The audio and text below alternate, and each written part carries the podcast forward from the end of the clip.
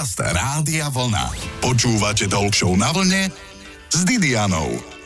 Priznám sa, keď sa povedalo Michelina šéf kuchár v jednej vete, tak som si predstavovala pneumatiky okolo pása. Niekedy si ich ani nemusíme predstavovať, lebo ich máme však áno.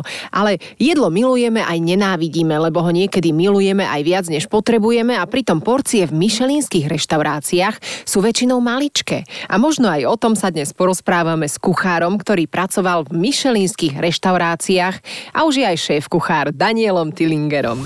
Počúvate Talk na vlne s Didianou. Všetci jeme radi a niekedy je to horor, ale niekedy je to láska na prvý pohľad. Mojím hostom je dnes šéf kuchár Daniel Tillinger. Danko, koľko ti trvalo, kým si si mohol začať hovoriť, že si šéf kuchár? 14-15 rokov. A kuchár? To sme hneď kuchári, ako rovno už keď sme oblečení, sa dá povedať, že sme už kuchári, ale tá kariéra je prirodzene dlhá, vyvíjajúca sa na základe skúsenosti by sa mali ľudia stávať šéf kuchármi. A priznám sa, ja neviem, že či si vyštudovaný, alebo či si len tak zrazu bol automechanik a potom kuchár. Som vyštudovaný, ale nie vždy je pravidlom vyučený sa rovná dobrý kuchár. Takže máme veľa automechanikov v obore a sú častokrát lepší ako tí vyučení. Mal si časy hneď na začiatku, že ťa to nadchlo, alebo si možno aj váhal, že tak uvidím a možno začnem robiť niečo iné? Určite áno. Tieto časy boli úplne podľa mňa pri vzniku alebo vlastne pri tom štúdiu a následne pri tej prvej práci, ale človek tam našiel tú seba motiváciu a videl za tým viac, ako tá realita vtedy bola. No dobre, ale možno keď si študoval, kedy to bolo 10-15 rokov dozadu si vravel? 2004 som začal strednú, hej. Aké to boli časy na tej škole? Že už to bolo nejaké vyvinuté, že neboli to len chlebičky s parížským šalátom, čo ste robili a pripravovali, alebo e, vypražnaný karfiol, ale už sa to nejak hýbalo k tej vyššej gastronomii? No bohužiaľ to bol stredovek. kuchársky a robili sme chlebičky a, a varili polievky z magí. Áno, to normálne na škole vám povedali, že treba to takto dochutiť? Je to, je to štandard, áno. A čo sa vlastne zmenilo? Myslíš, že už je to lepšie aj na tých školách? V škole som nebol dlho a teda neviem objektívne posúdiť, ale ako vidím ten celkový vývoj, je to pomalé a je to dosť skostnateľe, by som povedal, takže e, nevidím tam obrovské zmeny oproti mojim časom, keď som tam bol teda. Vieš čo, ale ja mám hotelovú školu vyštudovanú a moderovala som teraz také maturitné stretnutie mali, respektíve maturitnú skúšku a robili žiaci z hotelky z Mikovínky, pripravovali slávnostnú recepciu a mali tam kuchára z našej veľmi dobrej reštaurácie v Bratislave a ti poviem, že ako to už dávno nebol stredovek, mali to v 5-hviezdovom hoteli a dovolím si tvrdiť, že to bola fakt luxusná moderná gastronómia, čo pripravili tie decka. Takže by som to nehádzala všetko do jedného vreca. Čiže bojí sa už trošička, že ti vyrastá konkurencia? Myslím si, že je to spôsobené tými veľkými mestami a lepšími hotelmi, že teda tí mladí ľudia majú lepšiu príležitosť, takže vedia sa niekde aj na naučiť aj vidieť nové veci, aj teda uvariť niečo, čo není úplne, jak som to povedal, z toho stredoveku. Tej konkurencie my sa aj tešíme, že bude. Vlastne konkurencia vytvára ďalšie lepšie podniky a tlačí nás vlastne v kreativite a pomáha nám vlastne každému jednotlivcovi, nielen nášmu podniku, ale aj tým konkurenčným teda posúvať tie hranice. Inak by to bola taká nuda, nuda, šeť, s jednou šeť. pesničkou, hej, tak. Ale niekedy ani jedna pesnička nie je zlá, ak je dobrá. To je taká ľudová múdrosť ešte predtým, než si zahráme a budeme pokračovať v rozhovore v talk show na vlne so šéf-kuchárom Danielom Tillingerom, ktorý inak pred 9 rokmi pracoval v jednom z najznámejších hotelov v Belgicku a odtiaľ sa dostal až do myšelinských reštaurácií svetoznámych šéf-kuchárov. Ako isto viete, tak myšelinská hviezda je jednou z najprestížnejších čestných ocenení pre reštauráciu a jej získanie je vraj snom každého kuchára. Ale tak možno aj nie, lebo však Kuchár sníva najmä o tom, že ľudia nebudú mať potravinové alergie. Aj o tom si ešte dnes povieme. Počúvate Talk na vlne s Didianou. Počúvate veľmi dobré talk show na vlne. Našim hostom je Daniel Tillinger, Vraj si robil v myšelinských reštauráciách. Čo je na tomto pravdy a čo je na tom nepravda? Takže pravda tam je. Pracoval som e, v reštauráciách, ktoré mali e, Michelinovú hviezdu. Pracoval si tam ako čo? Ako kuchár, alebo čašník, alebo hlavný ako kuchár, osvetľovač? Ako kuchár a hlavný dochutnávač. Žartujem samozrejme, ale je to postavené na vlastne takých kuchárskych brigádach, kde je tam hierarchia od šéf kuchára až po pomocného kuchára, umývača riadu. Každý má svoj job a každý má svoju sekciu, ktorú musí obslúžiť a z nej potom vyjde to jedno jedlo alebo nejaký komponent toho jedla. Takže som bol kuchár, ktorý postupoval z jednej, z druhej, z tretej na štvrtú sekciu, dajme tomu, takto v skratke povedané. Čo je tá prvá sekcia? Záleží od skúseností, ale väčšinou to bývajú prílohy alebo štartéry. A vidíš, to som robila vždy na hotelovej škole. Najradšej prílohy sme sa zašívali. Ale vždy to boli len hranolky vypražané, takže tam nebolo veľmi kam rásť. A ty, ako si vyrastol popri prílohách, prosím ťa? Ten raz je taký týždňový až mesačný, takže tam To to, ide veľmi pekné. rýchlo. Takže pár dní tu, pár dní tam a, A najťažšia človek... príloha, ktorú sa dá pripraviť, je ktorá? Čúha, ťažká otázka. Už dneska neviem úplne povedať objektívne, ale v tom strese a v tom zhone je vlastne aj zohrieť polievku Ťažké. zložité, hej. Aha, lebo tam sú nervy, tam je Nervy, stres v tej áno, áno. kuchyni. Výborne. Potom teda druhá pozícia je aká? Tých pozícií tam je hodne, ako neviem, či budem vymenúvať, ale to keď príde nejaký nový kuchár, má potenciál a vie teda, tak jeho vlastne len preženúť cez všetky sekcie, aby chápal tým ďalším, aby potom to vedel nejakým spôsobom aj, aj zaskočiť, aj tam byť, ale není to stále ako zástupca šéf kuchára, sú šéf, ktorý je vlastne aj na výdaji. Má to akože tie svoje názvy ako komiséf, demi šéf de party, šéf de party, junior šéf, je tam senior šéf, je tam exekutív šéf a toto sú všetky tie, tie hierarchické názvy vlastne v tej kuchyni a vlastne v tej brigáde, ak to je celé postavené. Tam sa nevoláte menami, tam si senior šéf? Alebo... No, šťastí, šťastí áno, ale voláme sa menami. Aj častokrát šéf kuchára sme volali po jeho krstnom mene, vlastne si to nevyžadoval, aby sme ho všetci oslovali šéf. Ako sa správal ten šéf kuchár? Lebo ja mám stále pocit, že tí šéf kuchári sú takí prísni, že tak dobre si vedia zakričať ako takí režiséri tej kuchyne. Veľmi tvrdo, Aj nadávajú asi, že mám podozrenie, čo... Veľmi tvrdo a bol to Londýn, Anglicko, takže tam je kultúra aj v kuchyni a samozrejme, keď som robil to Gordona Ramsayho, tak tam je aj tá jeho DNA. Aj u neho si robil, Bo to bola áno. moja prvá práca v Londýne, takže je tam tá DNA toho. A čo ti, od neho tak, čo ti od neho tak zostalo? Že na čo si pyšný a na čo nie? Som pyšný na všetko, ten Londýn formuje tých kuchárov a každá tá reštaurácia dá niečo a to, čo zoberie, už na konci dní sa nerieši, lebo dala viac ako zobrala, by som povedal. No a čo si sa naučil úplne, že geniálne podľa teba pripraviť? Dlho som bol na mese, takže mm-hmm. všetky spôsoby úpravy mesa, akože ovládam aj poslepiačky dneska. Tak to si môžeme vyskúšať ak sa nám bude chcieť. Ale platí, že ste veľmi dobre pri rádiu Vlna a či už varíte, alebo nie. Dnes si ešte porozprávame o pravidlách v kuchyni, že netreba robiť skratky. So šéf-kuchárom Danielom Tillingerom, ktorý varil napríklad aj pre belgickú aristokraciu, londýnskym hviezdičkám, ale možno už aj vám, lebo zakotvil na Slovensku. Viac o chvíľu. Počúvate Talk Show na vlne s Didianou. Človek sa tu dozvie rôzne životné múdrosti, napríklad, že tréning robí majstra. Keď nejakú vec v kuchyni spravíš 150 krát, tak je jasné, že 151 krát ju pokazíš, Daniel Tillinger. Je, to, možné. Tak? Je to možné? Je to možné. Máme skvelého šéf-kuchára tu v rádiu Vlna.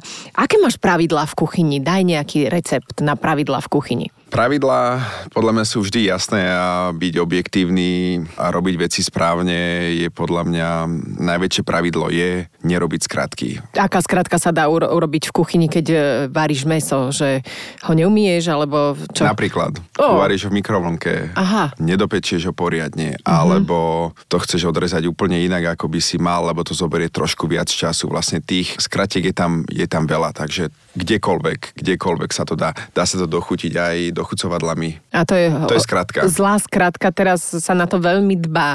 Ale čo je také podľa teba najlepšie dochucovadlo? Sol, korenie a nejaká bylinka? No my si generálne myslíme, že tá sol je proste elementárna v tom celku a je viac menej nenahraditeľná. Koľko chutí vie dať tá sol. A není to len slanosť, je to komplex chutí, ktorý ani sa viac menej nedá úplne opísať. Ale samozrejme sú to základne e, dobré ingrediencie, ale ukončuje sa to vždy solov a ten koniec je naj, naj. Tie dochucovadlá podľa mňa nám tak zlenivejú tie chuťové bunky po nich, že potom nevieme si predstaviť, že by sme cítili niečo iné. Ten glutamán a neviem čo všetko možné, že nám to zabije. Prosto chute, ale počuj Daniel, ty to máš ako? Vôbec nepoužívaš ani doma? Nie, nemáme Trošku. nikde vôbec, ani trošku. A si, čo si, nasúšiš sám doma bylinky alebo len sol, korenie čisté? Sol, áno, korenie viac menej zriedka. Kečup. Uh, áno, moja žena ja nie.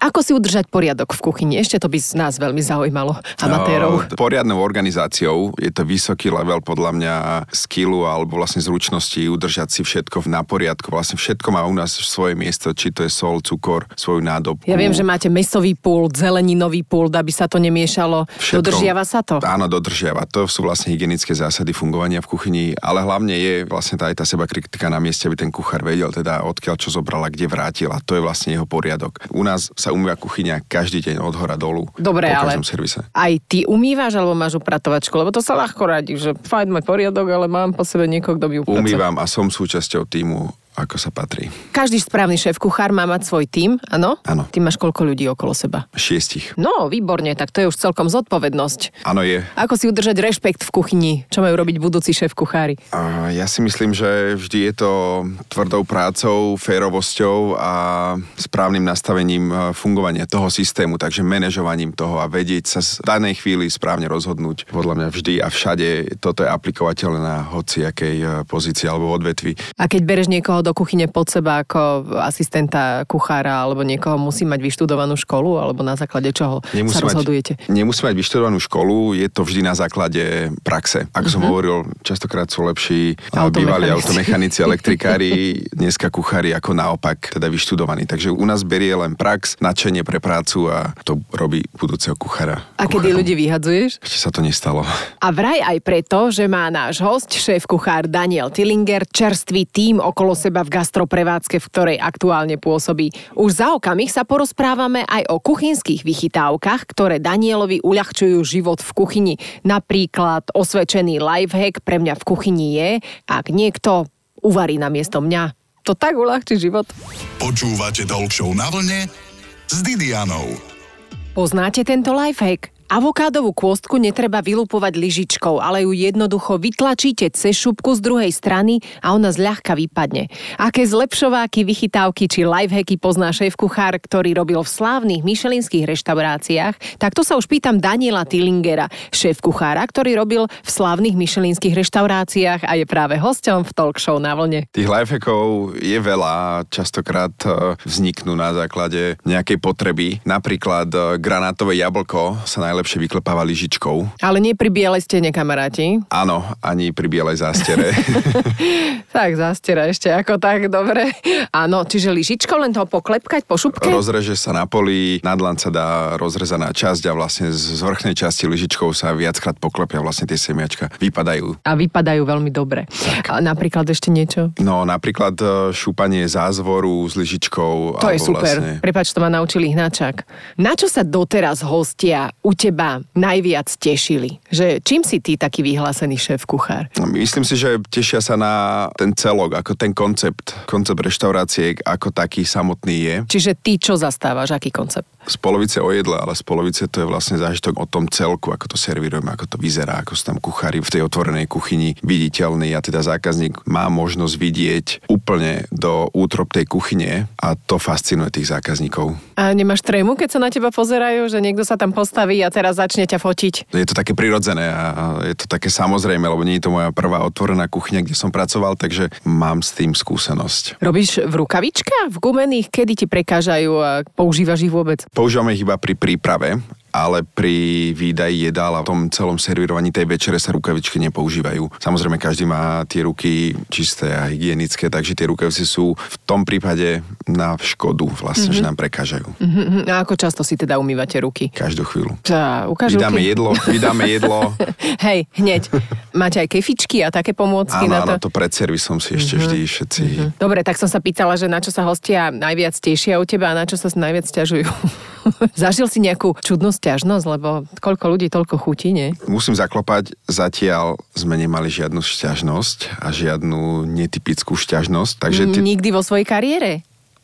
Ja si rozmýšľaš hlboko, uh, takže nič si nie, nie, nie tak, ako by som ju vnímal dneska. Vlastne dneska som v inej pozícii a inak by som ju vnímal ako pred pár rokmi. Ako. S čím sú Slováci takí, možno, že by potrebovali tak posunúť, že toto je mm, niečo, čo by ste si mali vedieť viac užiť? Ja neviem, že menej prepekať meso napríklad. Generálne by som povedal viac si užívať um, tie večere, viac si užívať e, prítomnosť priateľov pri stole, po prípade byť trošku žoviálnejší. Mhm, uvoľniť sa. Áno. Inak teraz som bola e, v jednej reštaurácii aj so známymi a mali deti so sebou a tiež hovorili celý čas držbu a papej. A hovorím však, ich nechajte, nech sa porozprávajú trošička.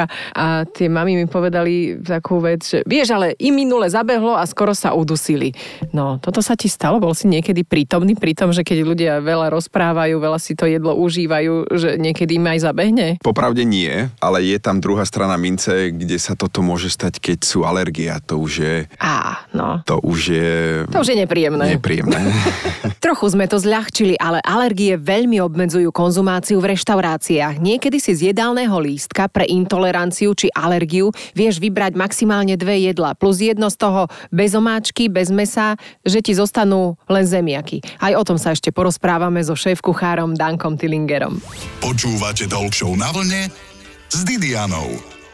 Mám pocit, že koľko ľudí, toľko alergií. Napríklad, mám alergiu na rukolu. Ak prídem do reštaurácie, pri každom jedle, ktoré si objednávam, sa pýtam, prosím vás, je tam rukola? Pretože minule mi priniesli rukolu aj na kačici s knedľou a kapustou. Šéf kuchár Daniel Tillinger však sa patrí spomenúť to hneď čašníkovi, že mám intoleranciu alebo alergiu. Určite áno, je to veľmi zložité a niekedy až nemožné vyhovieť tomu zákazníkovi, keď teda neohlási vopred alergiu. A je to v súvislosti s takým menu, ako podávame my, kde je viac chodov, je to pripravené dopredu, je tam rezervácia vlastne na niekoľko týždňov dopredu, takže ten tým a tí kuchári sa pripravujú. Ako náhle sa to povie na tom mieste, niektoré dezerty trvajú pár hodín, kým sa vyrobia a teda je to nemožné zmeniť. E, Tiež to dávate už do jedálneho lístka tak, že tam píšete, čo v tom dezerte nie je, ako na Za potravinách. chvíľu to tak, za chvíľu to tak bude. To je teda šialené. No a čo napríklad tehotné si povedal, že tehotné, že na čo majú alergiu, som sa pýtala, si povedal čo? Na všetko. Á, tak si dávajte Žartujem. pozor, dievčatá. To sú tie štandardné proste intolerancie, ktoré som povedal pri tehotných. Dbáme na to, dávame pozor, je to pre nás e, automatické. Vieme, čo by tehotná žena nemala, samozrejme sme už nejakí tatkovia. Áno, dávajte si pozor na seba, dievčatá. Starajte sa o seba aj tak, že si napríklad nájdete kuchára, ktorý vám bude variť, ako celkom vám to uľahčí život. Nie, nie vždy, to není pravidlo. Mať manžela kuchára sa rovná mať doma navarené, je to skôr naopak. Áno, fakt, žena ti varí. Toto si je spravil, že nebude si brať prácu domov, áno? Áno. Je to spôsobené tým časom, ktorý trávime vlastne v práci, takže ono to predáva, No to, dobre. že sme kuchári a tak, ale Ale máš to tak, že prídeš domov, že poď sem, to, nemôžem sa na toto pozerať, ako toto varíš. Niekedy ťa aj to tak niekedy, ale, niekedy, ale nie je to pravidlom. Ako, mne to ide viac od ruky. Že to neznášaš, alebo?